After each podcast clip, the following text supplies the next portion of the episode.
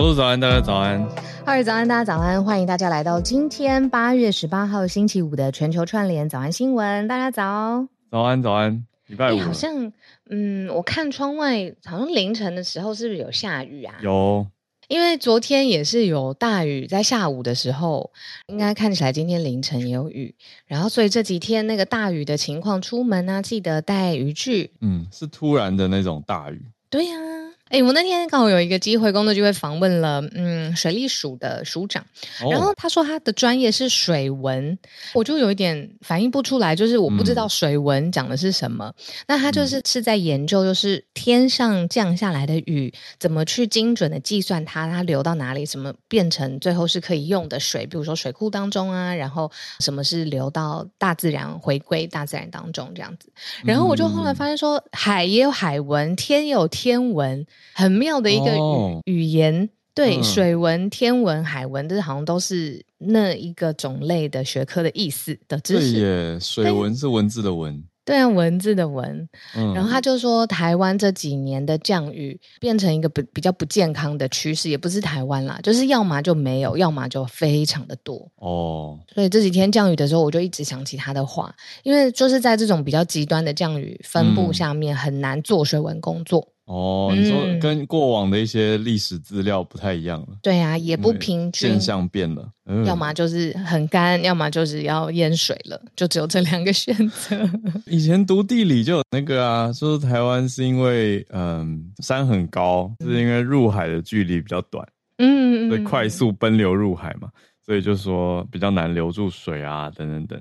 嗯嗯哦，然后那天还得到一个冷知识，就是说台湾的水库最重要的几座水库的建造技术，其实当年不是台湾自己研发出来的，是跟美国学习的。是美国，不是日本。嗯、哦，但是呢，美国没有那么台湾没有那没有像台湾一样那么严重的呃。淤泥的问题，因为它没有像台湾那么多的山，然后没有入海的那个距离那么短，嗯、所以它不太会有土壤流失，然后直接冲刷入水库的这个感觉。所以台湾的水库清淤工作变得非常非常重要，是因为在设计的时候其实没有符合台湾的地理条件，欸、就是在清淤这一块给它一个呃出口。嗯。所以是台湾后来自己就是水文的工作专业工作者自己自己去想的，在水库的技术之上再去想说怎么把淤泥导出来这样子，在地化的概念。对，没错，很有趣啊，是，不是冷知识？可是我觉得很酷哎，就是因为讲到水库啊什么，我就一直想到以前以前真的是读地理就会想到八田雨衣啊。嗯，对对对对对，对吧？哦、所以我才第一第一瞬间想到日本。对，可是你说后来的几个大水库，现代化的水库，对对对对对，我觉得、嗯、哦，对耶。可是反而因为在历史课本上，哦，对，那是历史了，那不是地理课本了。嗯、在历史课本上好像比较我的、啊，至少我的课本上我比较没有读到，大家有读到吗？这也是我那天听他访谈，我才我才知道的。对，嗯，哦，日本时代是大俊大俊，是不是这个这样念？我不知道，我不确定，大家可以教教我。对，然后说，真的现代化的水库其实是美国帮忙盖，技术也是，就是他们的技术直接平行挪来台湾。嗯，其实今天我们有准备一题社群题，有点好笑啦，是要跟大家一起聊的。我觉得还是可以聊一下。就是这跟大家在职场跟工作上面的习惯有关。这个呢是一个国际上面的调查研究，是 Salesforce 跟 Slack 他们一起做了一个问卷上面的调查。先不说调查多细啊，然后抽样的的结果什么的。他最后得出来的结论呢，说亚洲的工作形态呢，是很多员工会花很长的时间在表演性的工作，意思是呢，花很多时间开会，或者向团队告诉大家说这是我的成果，或者是向旁边的同才说，你看我花了很多的时间在做了这件事情，但是其实最后没有做出决策或解决问题的，直接有那种立即解决问题的工作业务，所以表演居多，实权。比较少，这是这个呃问卷的结论。这样子，表演性工作这个词，我觉得太有趣了，就是设计问卷的人想出来的归类，我觉得蛮好玩。那它指的是什么呢？比如说一直开会，也算是，就是你要一直讨论，然后展现给其他人看你很认真在工作，或者是回信、回 email，嗯，可是回 email 也有可能是工作沟通的一部分啊。我记得我小时候刚进职场的时候，我一直很纠结，就是这是我努力写的一封 email，可能花好好多个小时。那我可不可以 CC 全世界？嗯、就是我要让大家 多一点人看到效益比较高一点。对对对，我要我要多一点人知道，而且真的是我花了那么多心血去写的一个一个 email，我到底可不可以 CC 全世界？然后我最后我都很恼，我都只回复给直接写信给我的人。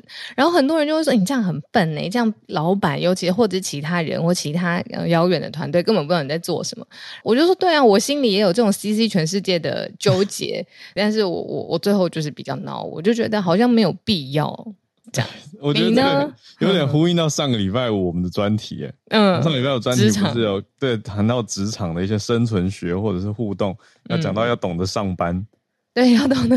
对啊，那今天这个研究真是 Slack，他调查了九个国家一万八千多名的主管跟员工。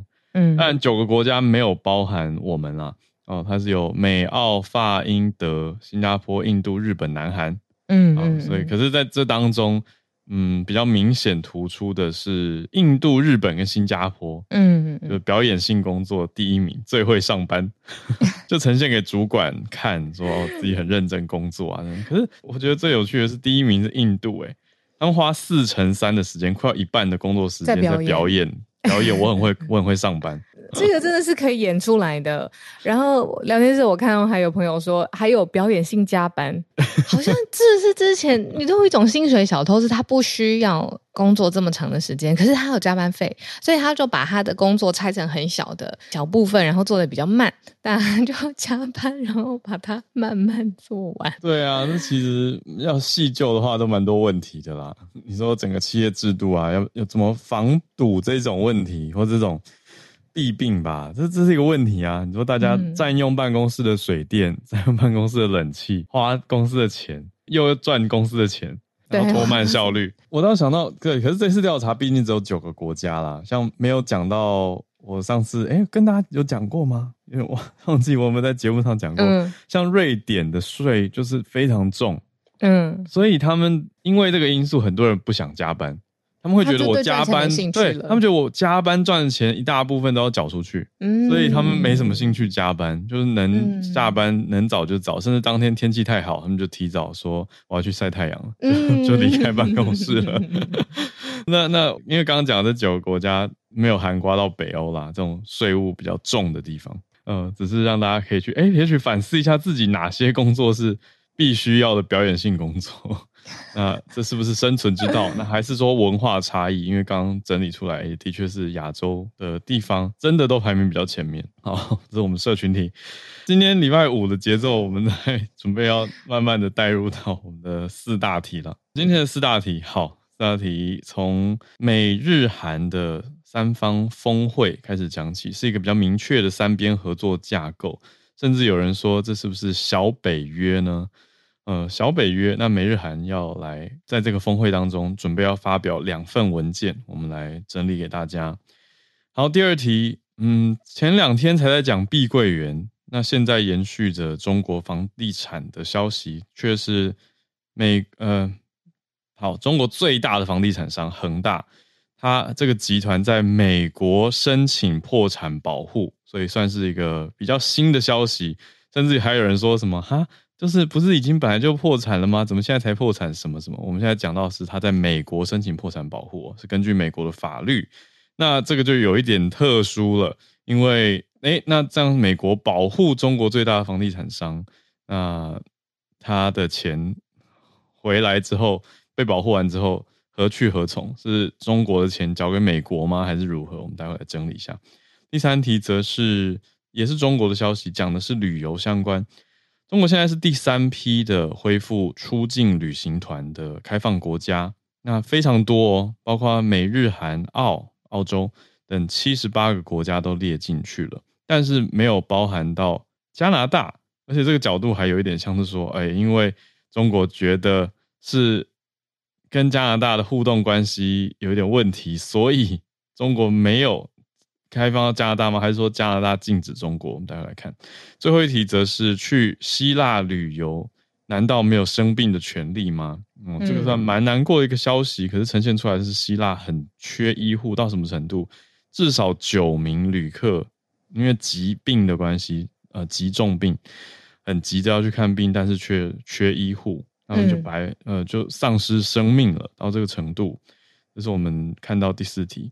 那先从美日韩的三边会议开始讲起。好，会议的内容呢，我们待会可以细细的来跟大家聊，因为也很重要，而且跟亚洲跟台湾的关系也很多。可是今天因为星期五嘛，这个呃，我有一个跟大家分享的一个。呃，关于这个会议的地名跟这个地方，我觉得有很多很多有趣的事情可以跟大家聊的。来，先来说新闻本身，就是是拜登跟呃日本首相岸田文雄，还有南韩的总统尹锡悦在大卫营 Camp David 在华府附近的这个地方召开了一个三方领袖的峰会，嗯、然后出炉了一个成果文件，哦两份的成果文件，叫做大卫营原则。讲的呢，就是三边合作的基本框架。待会来聊聊，就是说这三边合作到底是什么，然后要怎么呃合作起来，这是非常非常的重要。就是美日韩嘛，三边合作。可是呢，我想跟大家聊的，就是在电影当中，其实常常会听到在 Camp David 大卫营到底是什么地方。其实呢，它是历届美国总统的，说是一个休假的营地，也不为过。就是一个 retreat 的地方，真的是，它就是美国政府官员的休假的地方，嗯，然后他其实很早，一九三八年的时候他就新建了。当时美国的总统小罗斯福他有小儿麻痹症嘛，所以是他的这个呃专用的疗养所。就他新建之后，他后来隔了一段时间，嗯、小罗斯福就常常在那里专心的休养静养这样子。然后后来慢慢演变。因为它比较像是度假村的这种感觉，有很多的呃山屋啊，呃还有木屋打造，很有田园的风格。然后娱乐设施其实也是有的，所以我们在很多美国的电影里面都看到大家去 Camp David 去训练，然后带着自己全家的、嗯、呃全家人一起在那里。嗯，慢慢在历史演变之下呢，这个地方就变成了美国总统跟其他国家领导人非正式的会谈地点，也会在这边。再继续演变，team building 的概念，没错。后来变成正式的会谈，也会在这 Camp David 出现了。那这过去在历史中当中，嗯、像一九四三年，当时的美国总统是富兰克林，然后富兰克林罗斯福，然后他就跟这个丘吉尔在。大卫营一起进行会谈。一九五九年的时候呢，苏联也跟当时的美国总统艾森豪也在大卫营三天就关在那个营地里头，一起谈的是美苏之间的关系。所以陆陆续续我们带到今天的呃。呃，我们今天跟大家分享的第一题，就是其实、嗯、呃，美日韩的三方峰会就是在这样子充满，你知道山屋啊、度假风情啊，但是在历史上面已经有一个描绘的很轻松，正式的会谈意义的地方，让人想休假。对对，对，但当然是一个严肃的题目啦，因为美日韩，你看我们刚刚讲说亚洲小北约这样的称呼。就是你说北约不是北大西洋吗？那那这个是一个概念上，因为完全不是大西洋啊，这边就是太平洋。可是，嗯、呃，各界媒体的说法是有点要把日韩跟美国的这个联盟看成是一个结盟啦，而且接下来有机会这三国变成定期化的举办这样子的高峰会哦。嗯，那这个三国在哪些面向的合作呢？比如说在。像这次都是 top leaders 嘛，嗯，那接下来也许外长，还有防长，就外交部长、国防部长跟国家安全相关事务的官员高层都有可能可以变成定期的会谈，所以这次的会议啊，刚讲这个大卫营的很多呃会谈成果，看来是蛮明确的。嗯，那这是拜登上任以来第一次有外国的领袖在大卫营跟他开会，其实也合理，因为之前有就是疫情的关系，也并不是那么容易出访这样子。嗯、那再加上我不知道选这个地方，其实也很有别于，嗯、呃，如果你直接在比如说重心华盛顿市区或者是在白宫开会，那可能又是另外一种不同的层级。但这个地方我刚刚看了一下地图，它是如果你从白宫搭直升机三十分钟你就到得了大卫营了，所以它没有那么那么。的荒郊野外的郊区啦，嗯，而且它的历史地位也是有的，像我们刚才有说，哎，讲到什么美苏的重要会谈，领导人会谈也在这里，嗯、然后呃，像之前美国跟英国，呃，也很多，就是柴契尔夫人时期，她也会在大卫营跟美国总统开会，嗯，对啊，那这一次的重点就当然是放在亚洲，为什么？呃。会提到就是小北约这个字，就是说北约的成员国这么多嘛，然后当然我们都会想说，哎，那是西方阵营或西方盟友。可是，在亚洲事务上面，怎么样更凝聚起来？这一次就是日韩两国一起跟美国的会晤，然后还有拜登上任以来也很特别，其实是延续川普任内后期的这个美日印澳。我们之前有说这样子的一个亚洲联盟，嗯、那所以在亚洲事务是不是有可能？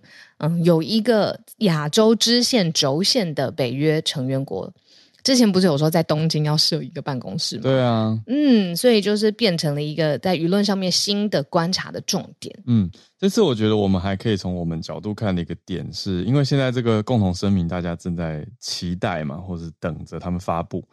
呃，路透社就引述华府的官员说，这次的声明预计要纳入一个重点，叫做维持台海和平、安全、稳定这个重要的概念在里面。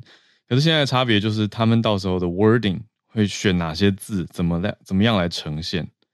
嗯，那这样子的媒体报道的角度跟观察点就认为说，哎，这句话其实就是在因应中国还有北韩带来的区域威胁。呃，只是特别写到台海和平、安全、稳定是有机会纳入的，嗯，嗯，所以我们就等到时候这个发布，看里面是怎么用词啦，那就可以呈现出美日韩三方的态度。这是今天我们跟大家分享的第一题。嗯、那呃，跟它延伸的相关的周边是什么呢？就是中国会不会紧张呢？现在媒体有在想说，哎、嗯，在美日韩，你看已经有正式峰会，连框架都出来了，原则性的成果报告都出来了。那中国会不会在亚洲有一个要对抗的联盟？哦，这个是我们接下来在外交关系，尤其在亚洲事务上面可以观看的重点。嗯。那接着我们第二题就是来看中国的集团在美国申请破产保护，是什么样的事件？就是我们讲到的恒大集团，那它现在最新的消息已经跟美国的破产法院来申请破产保护。呃，各大报几乎都报了，包括 CNN 啊、Reuters 跟 Bloomberg 都在讲，说恒大集团它曾经是中国销售额第二大。嗯，我们看销售额的话。这个房地产开发商，可是从去年呃前年哦，前年二零二一年的时候，第一次出现了美元债券的违约，嗯，就是大量举债嘛，而且还违约，嗯，没办法及时的偿还，那就引发中国后续一连串房地产的市场危机哦。嗯，那恒大股票是去年三月二十一号的时候就已经停掉了，嗯。嗯，停牌。但现在是在纽约这边申请的，就是现在此时美国的周四的时候，用美国的破产法第十五章来申请破产的保护。嗯、对，那这个法可以干嘛？就是让美国的法院去承认这些涉及外国企业的破产或者是债务重组的程序，那就是保护这些对美国来说所谓的外国企业，他们在美国的资产才不会被债权人侵害。没错，也可以同时进行重组。因为乍听起来会觉得哇，中国的地产公司怎么会去美国申请破产保护呢？对，那其实最主要的原因是它同时有购买大量的美债，然后它有很多国际的债权人。嗯、那美国的破产法当然也要保护，就是呃美国的呃相关的，比如说美债违约啊，然后相关的事情。那我这边跟大家分享一个数据哦，就是现在公司的总负债金额是超过了两千七百亿美元。嗯。哇，所以必须要有一个重组的计划，然后偿还国际债权人。可是这个金额实在是太大了，这是中国有史以来规模最大的一个债务重组，需要想尽办法把这个钱，不论是部分还掉，或者跟美国政府合作，因为国际债权人的钱就是在那边，两千七百亿美元的资金缺口。对，保护不是不用还啊，保护 还是要还。对呀、啊。那恒大的申请文件里面还有看到，注意到一个点是说，他们在香港跟开曼群岛已经正在进行重组了。那恒大也表示说，这几个月来一直在努力去敲定离岸债务的重组计划。他意思是说，这都在规划当中，所以现在到了美国，那已经跟美国政府申请了。嗯。他们或许听这些破产啊，呃，到底美国中国的地产公司跟台湾有什么关系？其实呢，嗯、呃，在这些地产公司发生这一连串的风暴跟危机当中，呃，深圳、上海、香港的股市其实是反应非常敏感的。本来这些呃这三个地方的股市就没有那么 booming 了，最近的的的市场走势，嗯、对，但是现在又更加深了它的跌势，所以。这几年跟中国有紧密连接的产业跟公司，其实是会有影响的。那你从这个角度上面就可以知道，其实台湾也是会有连带的呀。你看有多少的公司，其实它是呃跟深圳、上海、香港努力的在做呃贸易连接，然后相关有可能会拖累台湾。那还有人做投资。哦，在这个地方也是希望经济上面的表现数据表现很好，所以它其实你说这一连串的骨牌效应会导到台湾，这个是很合理的事。是啊，也是这样，大家会有点担心的。嗯，那稍微往今年稍早去看的话，恒大在今年三月的时候有公布一项是几十亿美元的一个重组计划，等于就是还债的概念，那就是说要还国际债权人的债务。嗯，那是。中国有史以来规模最大的债务重组计划，白话文就是借了很多钱，而且又还不出来，要重新规划，说我要怎么把债务重新做调整才还得出来。那那是有史以来中国最大的一个计划，你就知道这整个恒大事件它的结构多么的庞大，还有它的金额有多高。嗯，那现在在美国申请破产，又是产业界的一个大消息。那我们看第三题吧，相对跟民生关系，不是说恒大没有关联，而是它是一个大结构性的东西，所以它的滚动，它是一个巨兽。嗯，但是第三题则是，哎，一般人会直接有感的碰触到，叫旅行。马上就来到，呃，哎，已经来到了吗？八月尾声，算是旅游的旺季吗？在一年当中。可能有几个旺季，快要旺季快要过完了吧？快要过完了，八月是最大的一个旺季啊。跟年底比呢？哦，年底年底，可是年底是欧美，所以要看，因为欧美的假期是年底多哦。嗯，七八月是全球都在放，几乎在放暑假。嗯，好，那记不记得我们之前有很多交换旅游的心得，会说，哎，我们到这边好像觉得，哎。中国人少了一些，然后没有之前看到 A 中国人的习旅游习惯啊，或是嗯声音啊等等的，我讲的比较 委婉一点，这样。那是因为之前其实中国没有开放这么多中国人可以到海外的呃国家，没有开放这么多，但现在不一样了，所以这个情况会改了。我们接下来再去其他国家的时候，可能又会恢复到我们之前习惯的场景，这样子。嗯，中国官方呢公布了第三批。嗯，恢复出境旅游的目的地的名单，所以以后中国人现在可以去到的地方，包括了美国、日本、韩国、澳洲，嗯，台湾还没有。对对，嗯、第三批的名单。嗯嗯嗯，你刚刚讲声音，我现在脑海中充满了各种 很有朝气的狮吼功。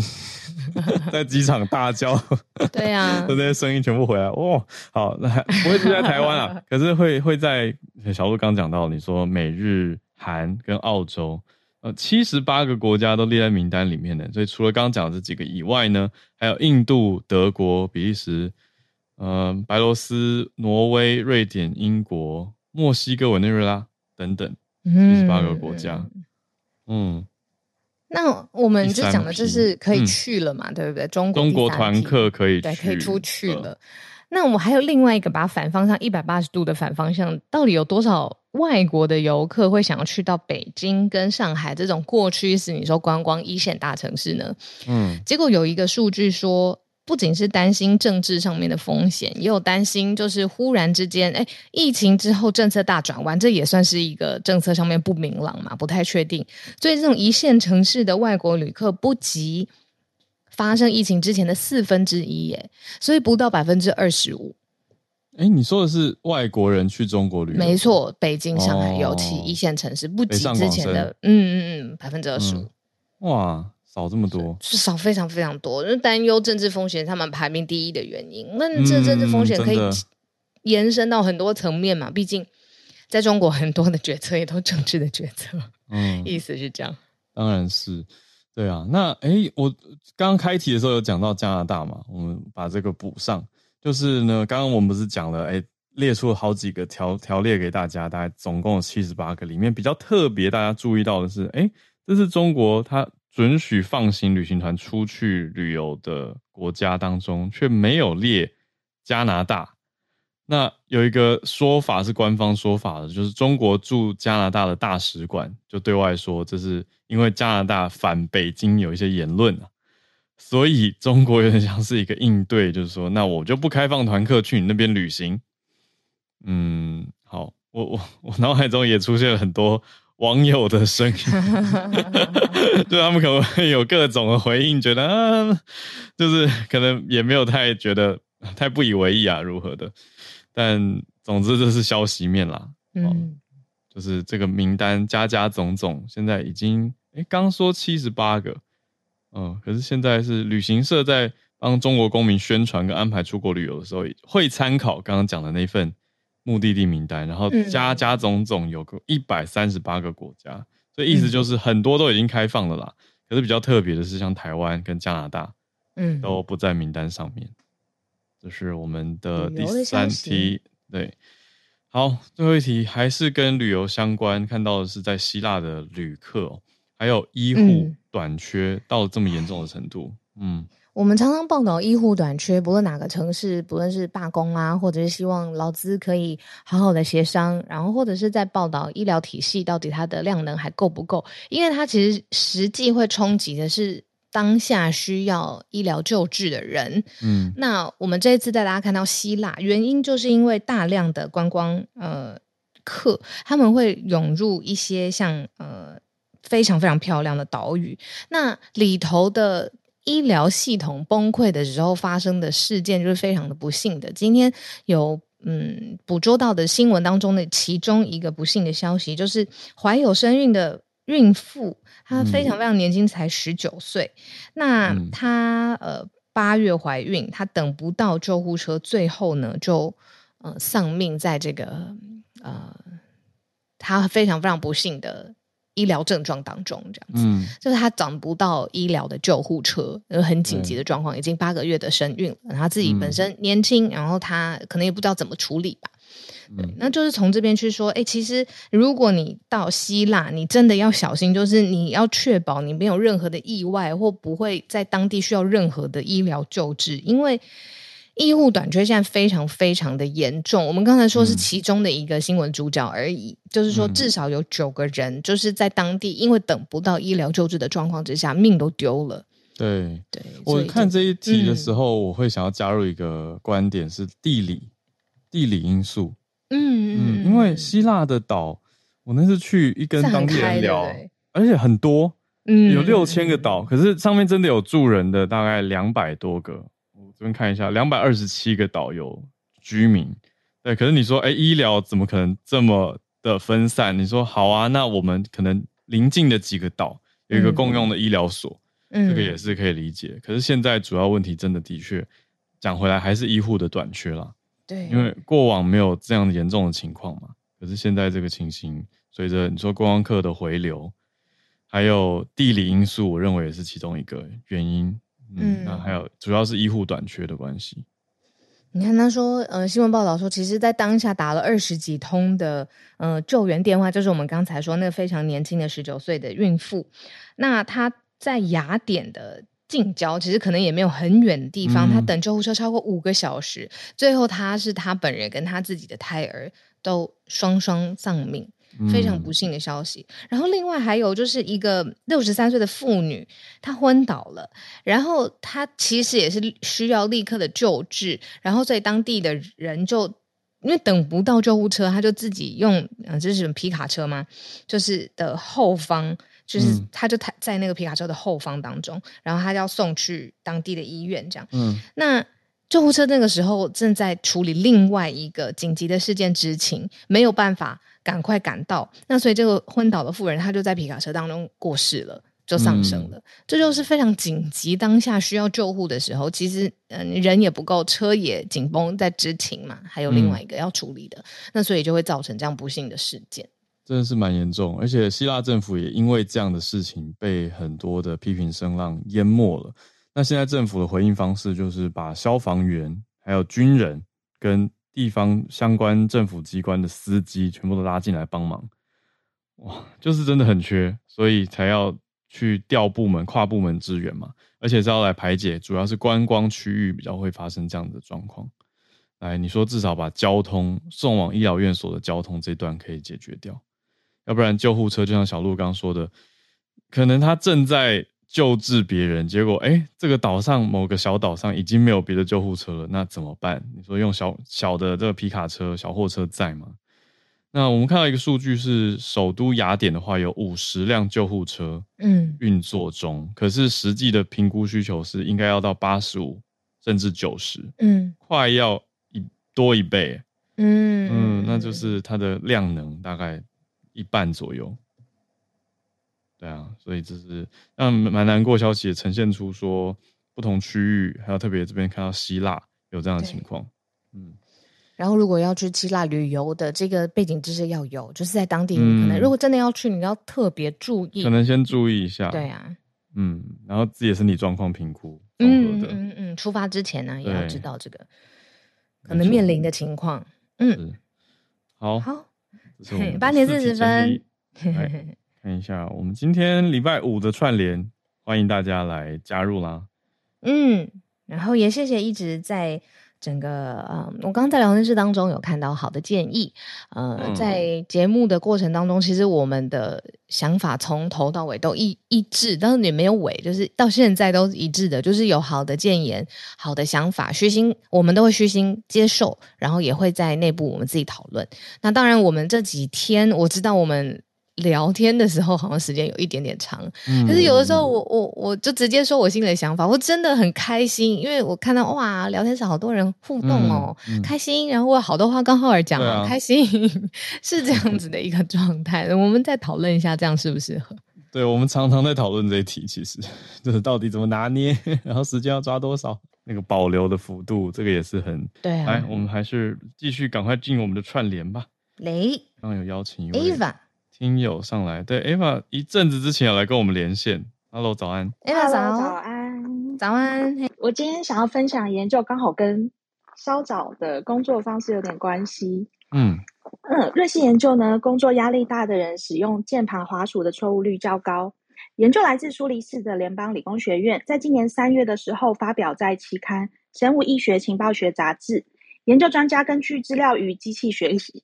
发现，在工作压力大的人使用游标的频率更高，错误率也更高，也比较容易打错字。而压力指数较正常的人，则可以将游标一次的移动到正确的位置。嗯，心理学家指出，压力越高的人，在影响大脑资讯处理的能力，同时会影响动作技能。而我会想要分享这个研究，是因为我在四月的时候看到这个研究报道之后呢，嗯、才开始在工作中注意到自己开始频繁打错字的时候，是不是应该嗯、呃、休息片刻？嗯，对，不管是深呼吸啊，或是去倒一杯水，也可以主动意识到自己并不在心流的状态中。所以想把这个关联性的研究分享给大家。嗯，希望大家也能主动意识到自己的工作状态，并及时调整。嗯、以上是我的分享，谢谢大家。谢谢阿宝，你刚刚一讲，我就 想到那个滑鼠游标移动啊，我脑中就出现很多那种工作到很烦躁的时候乱摇滑鼠的那个画面。大家脑中应该有这种画面。你说什么乱摇？就是不耐烦的人，或者是主管，呃、或者是同事，就会乱摇滑鼠，就是觉得啊好烦啊，之后电脑又不动了，然后咔咔咔那种，然后一直在上面敲。对啊，那，你你看，你以这个研究来说，你的那个游标移动的幅度就会完全提高哎。可是他讲的应该不是这个吧？对，他讲的应该是说那个错误率嘛，就点错了。就我明明应该要点这个功能，嗯、对，或这个按键，结果哎我点成别的，然后我要再跳回来，或者我的视窗又不见了，我要再重新把它叫出来。那都其实是降低工作效率的结果啊的行为啦。嗯、那可能原因，因为 Eva 讲的这是一个关联性研究嘛，所以当然没办法直接断言。嗯、可是大家可以去，我觉得很好的反思、欸，哎，就是观察自己的状态，是不是太累了，是不是太焦躁了，那都要调整一下。嗯，嗯焦躁的主管还会敲电脑主机，敲电脑荧幕。等一下，这个我我没有画面，超过了，你你经历过？对啊，比如说敲影印机，东西出不来，已经就是时间很赶了。压力好大。对啊，稿子出不来。不是敲手表吗？哦，敲手都都几点了？这敲肉？怎么大家大家都好像都受过很多的伤害？敲自己不存在的手表，明明就戴 左边，戴右边，不存在的手表，几点了？这样。啊，实在是大家上班辛苦了，礼拜五了，笑死了，礼拜五了。对啊。啊，我觉得这题很好，谢谢阿爸带来这一个题目。好，我们继续来连线，跟东京的听友翠翠连线。翠翠，早安。哈喽，早安，小鹿早安。幸好我用笔电，因为我知道如果我加了滑鼠的话，我应该会把它摔出去。好，那嗯、呃，今天要讲的是有关于远距工作在日本现在的情况，嗯、因为我们知道，其实，在疫情的时候，就二零二零年的时候，其实嗯、呃，全世界蛮多公司都是采用远距工作嘛。那那个时候呢，在日本就是采用远距工作的企业其实是。高达百分之三十，但是因为其实现在呃日本算也算是几乎是解封的状态，所以其实，在他们今年七月的民调显示啊，目前就真的使用远距工作的企业大概只有百分之十五。对，那他是说呢，毕竟还是有很多的企业是希望大家回来上班的，那他们也对这一些就是有在。远距工作的上班族们做了调查，那他们表示呢，嗯、呃，有感到满意或是勉强感到满意，就是说你满意吗？还是不满意？他说，嗯，应该算满意的人大概有百分之八十六点六，所以就代表这个其实是蛮高的。嗯，那另外就是说呢，你希不希望未来继续这样远距工作的？调查他们显示，有百分之八十六点四的人是希望可以持续这样子工作，嗯、持续对持续这个习惯。嗯，对。那嗯、呃，专家有专家表示呢，实实施远距工作的公司啊，是有助于获得优秀人才的。对。那根据这个调查显示呢，有一个叫日本远距工作协会的嗯、呃、事务局长表示说呢，嗯、呃，其实你可以。很明显，从这个调查中看得出来啊，希望远距工作的就职人员跟企业之间的想法是有非常大的落差的。可是呢，因为其实现在日本也是面临了就是职场人手不足的问题嘛，那还是有很多人希望远距工作的情况之下，他们就会想要跳槽去找可以远距工作的公司。所以呢，嗯、呃，专家觉得说，你应该要就是。成，如果你能成为一个不受时间地点限制远距公司的呃远距工作的公司的话，是有助于保确保优秀人才的。所以呢，嗯、呃，他们希望说企业呢能推广远距工作，不只是为了疫情，而希望是可以增加生产力。好，那其实像我身边的朋友。呃，目前有在远距工作，大概都是像那种什么建筑设计业，像我有几个朋友就是，但是他们的工作模式，还有一个是游戏业的朋友，那他们是比较属于弹性远距，也就是说他一个月，嗯，一周内有几天是必须要去。公司上班，但是其他时间可以选择在家远距工作。嗯、那他们也是觉得这样的方式，譬如说我今天觉得下雨很烦啊，或者是整个心情很不好的时候，他们就不想要去公司上班。所以他们，我身边的人有在做远距工作的人，其实很满意他们现在可以做远距工作的。好，嗯、那以上就是我的分享。谢谢翠翠，真的有不同的远距的好处，也有实体的好处，所以还有一种就是混合型，嗯、或者是针对自己工作效率可以最大化的那种方式就执行。嗯、其实现在企业对待员工的上班方式也嗯弹性很多很多了。嗯，这个是可能疫情之后的一个 silver lining 这样子。silver lining 就很好，算是一个乌云背后的阳光啊，这样的概念。嗯哦，开启了一个新的可能性啦，就是多少企业以前就是说，啊，不行啊，不可能啊，怎么没有没有没有办法弹性？然后，哎，得叫你在家睡觉。对，可是更多人会不开心的是说，哎，有的疫情后又突然说不可以了，就是给我回来。嗯，就会觉得啊，怎么一下可以，一下不行？不过就是有企业的想法啦，他们的考量在里面，或者是企业文化也是其中一环。我们来继续连线跟我们的经济学家。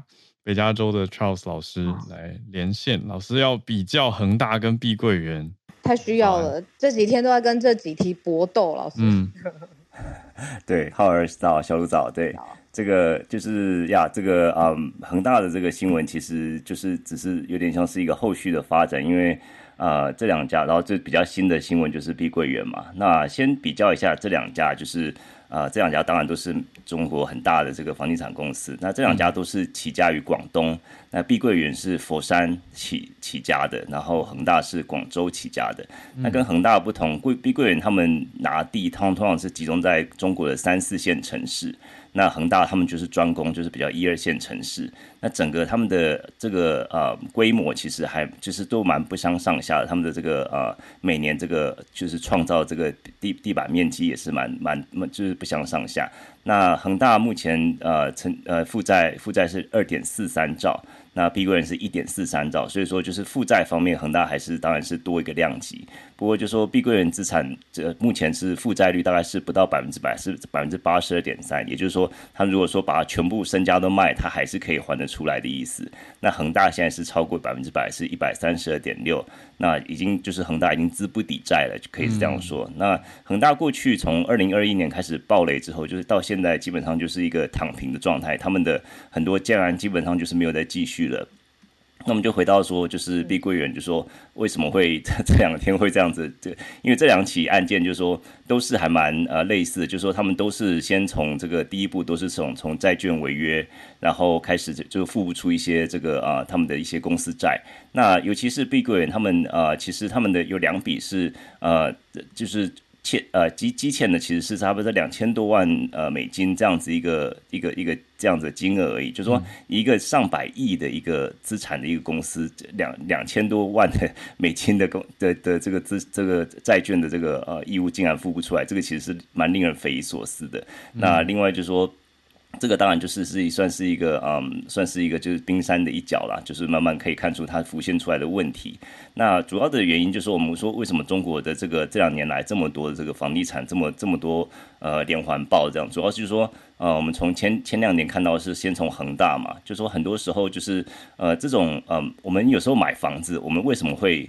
会想要买房，当然除了我们自己想要安家立业之外，你会通常就说这个是我们通常是一生一一个人一生中最大的投资。嗯、你通常就是有信心说这个房子最后转手的时候。对，会增值，这个其实是很大的一个部分。嗯、但是就是说，在中国的经济慢慢缓下来之后呢，大家发现说，哎，这个好像并不是呃一一定是一个 guarantee 的一个事情。嗯、再加上恒大其实他们之前玩这个杠杆玩的很凶，这种就是说他的收的这个钱，像他们就很多很多民众预售这个预收一定了，然后他们就开始缴贷款，然后这贷款这个钱他们就继续去，然后这些公司就是房地产公司去付呃交付他们的一些呃包商啊，或者说他们就付他们的债债券。啊，等等的，就是它并并不是。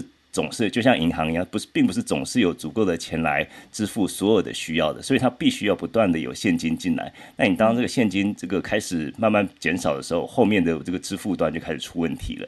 那现在基本上在中国，这个就是资金链就断裂了。那很多消费者基本上对房地产消费基本上已经失去信心，而且再加上这种烂尾楼，你想想看，一个就是比如说年轻夫妻好像想买一栋房子，然后可能就是 毕生积蓄这个投进去，结果后来就是就烂尾就烂在那边，然后。每天的你，你每个月还是要还是要缴你的贷款，你就会觉得很不甘心了、啊。所以现在中国很多民众就是他宁可就不缴贷款，宁可信用破产，他会觉得说他不甘心，他为什么为什么我要就是看着我我的楼楼房就是一点都没有动静，我还是要我还是要给这个给这个建商让让他们去支付这样子。那所以说就是现在就是呃就是我觉得说这个基本上呃。这个碧桂园基本上后续可能就是也是差不多，因为假设你你如果说今天你是碧桂园包的包商哈，你是帮他这个水泥灌浆的，你现在还肯拿他的这个。这个这个他们的票据嘛，当然是不愿意。你你一定是拿现金才做做事情嘛。嗯，就是说你现在觉得说他们已经有问题了，所以说再加上他们的现金，其实他们现金流已经有问题，所以说他接下来肯定是有一堆的这种呃烂尾楼开始出现，然后而且都是在三四线的城市，嗯、就是说，但就是已经我们不是在讲一些那种好像是白领阶级啊，是一般的这种民众，然后他们就是慢慢的这个工程停摆，然后一定会又是又是一堆烂尾楼。那接接下来就是说。呃，当然，中国他们的官方的金融体系，他们可以把这些资链资金链接起来。但是，我觉得现在中国的这个本身的财政啊，他们也是焦头烂额。其实就是说，他们能能救就救，不能救就烂尾吧。基本上可能就会像类似强大的一个模式这样子。那碧桂园其实就是说。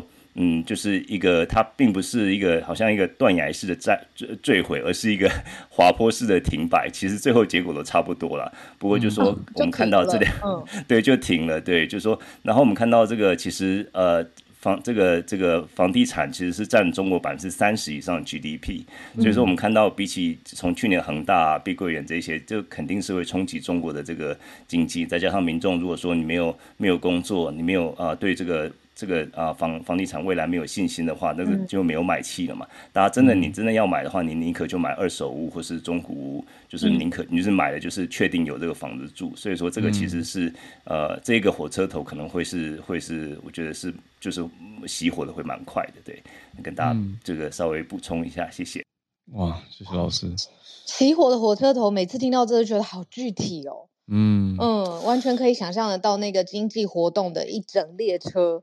停下来，对对啊，嗯，然后先从房地产公司，对对啊，嗯，我还想到的是老师刚提到的一个点，就是说一般的平民老百姓，他就是跟着第一次毁坏自己的信用，也要平平反一口气，对。可是那这样子，如果政府没有救恒大跟碧桂园的话，那这些老百姓他们的信用不是就直接破产了吗？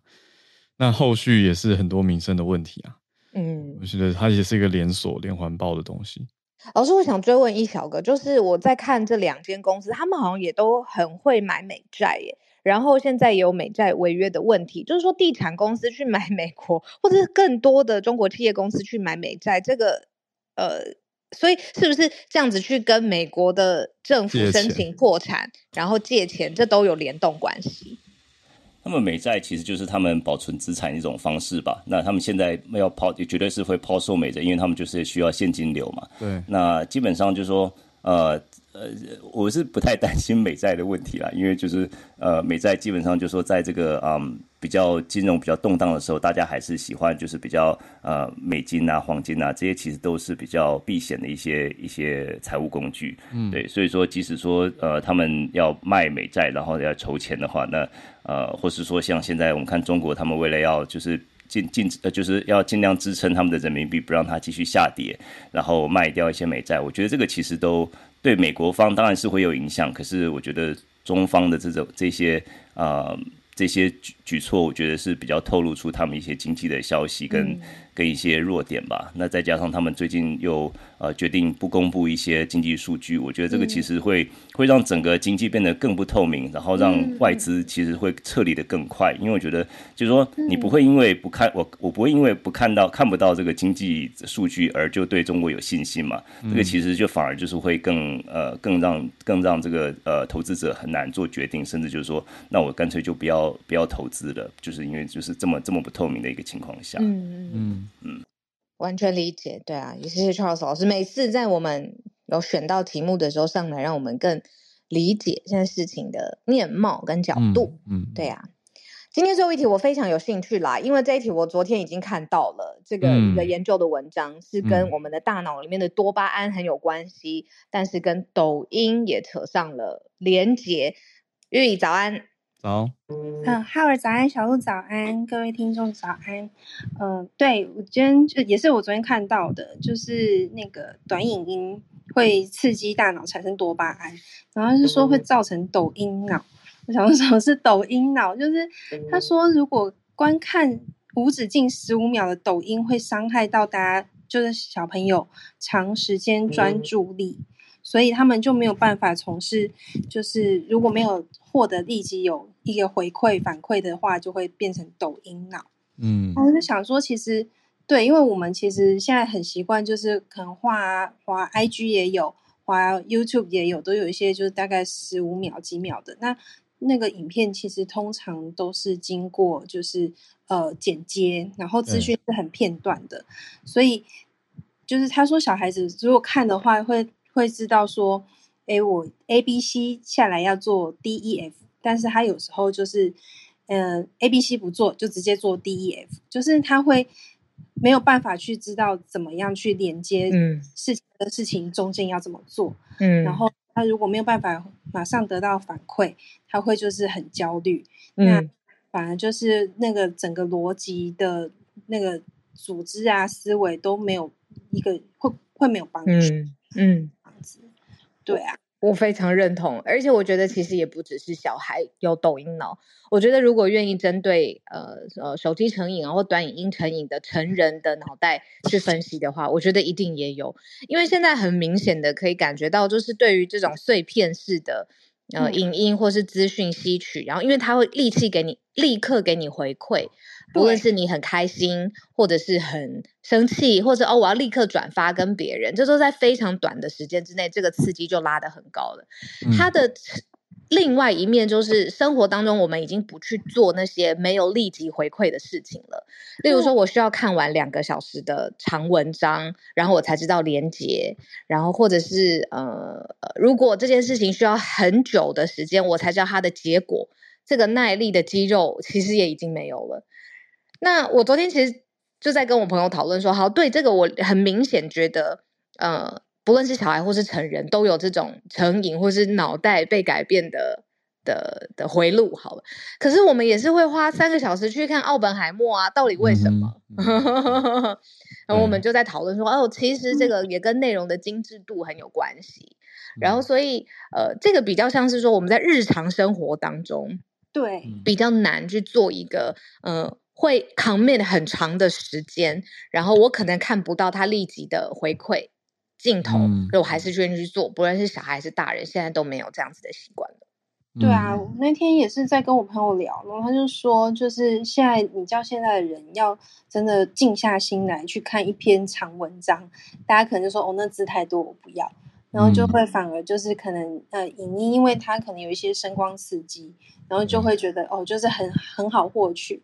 那我觉得就是其实为什么大家现在也不一定是短影音，就是很愿意就是花时间在一些呃影片的，就是获取上面，譬如说呃知识性的假知一些知识型的 YouTuber 就。前阵子也有翻车的一些人，对，嗯、就是大家可能觉得哦，看那些文字还要自己去梳理那些逻辑，然后自己去看一下前因后果，会觉得比较呃累，所以大家可能就会相对的哦，去看一些影音的话，很快的刺激，就是哦，很像懒人包都帮你整理好了那种感觉。对啊，可是那其实就是等于直接吃人家做好的一个结论。那其实就少掉了中间的自己思考跟自我对话的过程，那就是大家觉得阅读跟你说甚至听有声书或广播也好，很重要的一环，就是诶自己在跟内容的互动跟思考的时间。嗯嗯，那抖音这种你说短影音好了，的确是快啊。我有看到这一则是《华尔街日报》的一个专栏嘛，那它里面引用的研究是贵州财经大学跟西密西根大学的发现。他们就说，呃，YouTube Shorts 跟 TikTok 的这些短影音都会让观看者有上瘾的状态，都是一种 addictive behavior 上瘾行为。对啊，有时候真的，一滑，哎，一个早上就没了，都不知道是干嘛。嗯，我觉得这样很小心哎，就是脑波比较弱的时候，避免 看短影音，就是意识比较强，然后很知道自己在干嘛的时候。有一些朋友，他们其实会设定那个提醒。我们我刚好前一阵子跟几个朋友在聊这件事情，嗯、那可是有的人就会乖乖看到提醒就收起来，有的人看到提醒就把它按掉，还是继续用。Okay. 对，所以我觉得那个脑波强弱自己的状态、自我的观察，扣回刚刚 Eva 讲的那题吧，嗯、就是要观察一下自察觉自己的状态，会比较避免这种时间被黑洞吃掉的感觉。嗯，真的。嗯，谢谢，谢谢 Yui，谢谢大家，谢谢小鹿跟哈维，谢谢。我们今天礼拜五的连线在这边告一个段落，谢谢今天 Eva、翠翠、Charles 老师跟 Yui 来跟我们串联，嗯、我们下周一见啦！好快哦，八月下旬要来了，哇！好，那我们就祝大家周末愉快，大家拜拜，下周一见，大家拜拜啦。